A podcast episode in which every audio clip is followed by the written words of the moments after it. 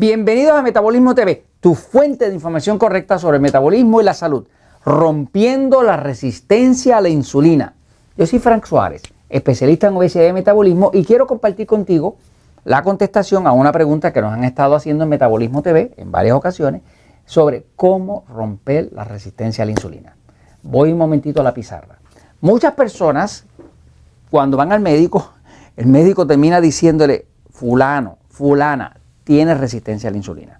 Eh, a veces el médico no tiene tiempo para explicar, por lo tanto no le explica ni lo que es, así que les quiero explicar qué es la resistencia a la insulina y cómo se rompe. Fíjense, el, cuerpo humano está eh, compuesto pues, de células y cada una de esas células, si ponemos una célula aquí, ¿verdad?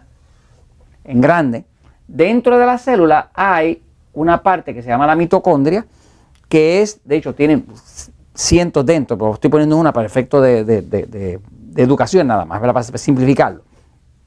Dentro de la mitocondria, pues es que se crea la energía que nos, permite estar vivo, palpitar el corazón, todo ese tipo de cosas. Ahora, eh, esa energía se crea porque hay un combustible principal que es la glucosa. La glucosa es lo que llamamos el azúcar de la sangre.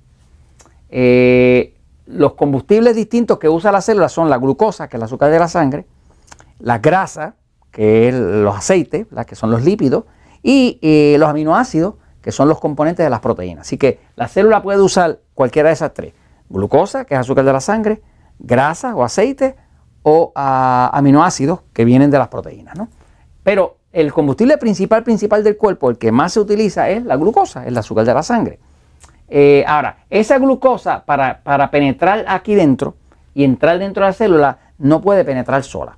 Hay una hormona que se fabrica en el páncreas, todos nosotros tenemos el páncreas aquí, en el lado izquierdo, debajo del seno izquierdo, hay un órgano que es como del tamaño de su puño, que se llama el páncreas. Y ese órgano es el que produce una hormona que se llama insulina. Cuando el páncreas produce la hormona insulina, esa hormona es una hormona muy poderosa que le da órdenes a las células. La orden que la insulina le da a una célula es, cuando viene aquí la insulina, la insulina, como es una hormona y las hormonas dan órdenes, le da una orden a la pared de la célula para que la pared de la célula abra una entrada para la glucosa. Y ahora es que la glucosa puede entrar. Ahora, la glucosa entra aquí para poder llegar hasta la mitocondria solamente porque la insulina le abrió la puerta. Eh, se lo estoy explicando así súper sencillito, para no meternos en, temas técnicos, ¿no? Pero la realidad es que no hay posibilidad de meter glucosa dentro de una célula para que la célula se alimente si antes no hay una insulina que permita la entrada. ¿eh? Eh, quiere decir que para efecto de uno estar vivo y de tener energía necesita las dos cosas, necesita la glucosa, que es el combustible principal, y necesita la insulina para que abra la puerta para que entre esa glucosa. ¿Qué pasa?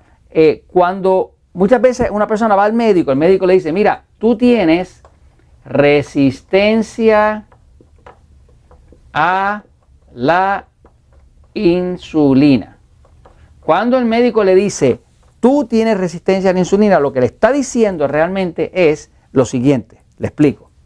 Estas células del cuerpo, todas las células del cuerpo, están rodeadas de unas antenitas que son lo que nosotros llamamos receptores de insulina.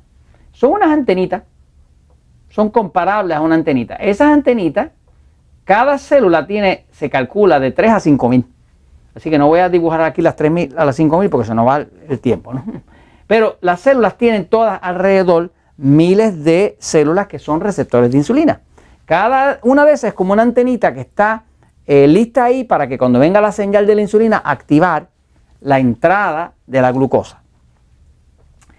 Ahora, ¿qué se descubrió? Se descubrió que cuando hay exceso de insulina, o sea que hay insulina, insulina, insulina, insulina, insulina, y hay demasiada insulina, entonces estas células para protegerse del exceso de insulina empiezan a hacer lo que se llama una desregulación.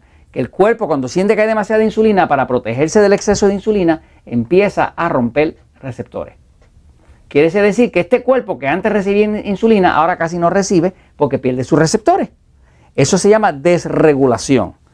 Eh, cuando el cuerpo pierde receptores, las células ahora, por más insulina que usted ponga, como hay menos receptores, pues no llega el mensaje y como no llega el mensaje, no abre la puerta y como no, llega no abre la puerta, para que entre la glucosa, ahora la glucosa sube. ¿Qué le pasa a un diabético tipo 2? Un diabético o un obeso. Pues le pasa que tiene demasiado de glucosa y demasiada insulina en la sangre.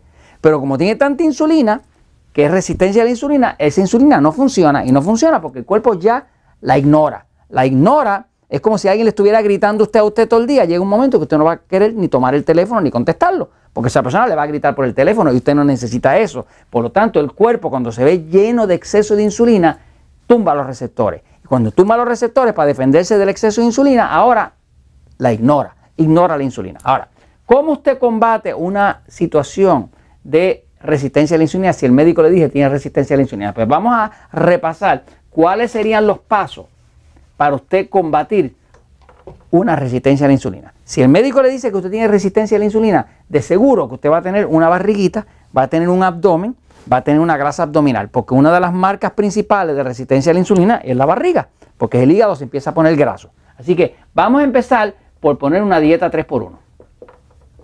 ¿Quiere vencer la resistencia a la insulina? Tiene que hacer la dieta 3x1. La dieta 3x1 es fácil porque es una dieta donde todos los alimentos se catalogan o en alimentos tipo A, que son A porque son amigos del control de la diabetes, que son A porque adelgazan, o en alimentos tipo E porque son enemigos del control de la diabetes, o E porque engordan. Es facilísimo.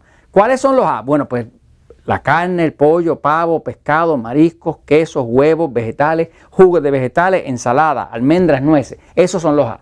Esos eh, no tienen facilidad para engordar. Ahora, ¿cuáles son los E? Ah, pues lo que nos gusta mucho. Estamos hablando pan, pasta, harina, arroz, plátano, papa, tubérculos, cereales, azúcar, dulce, chocolates, leche. Ese tipo de alimentos son E, pues, porque engordan.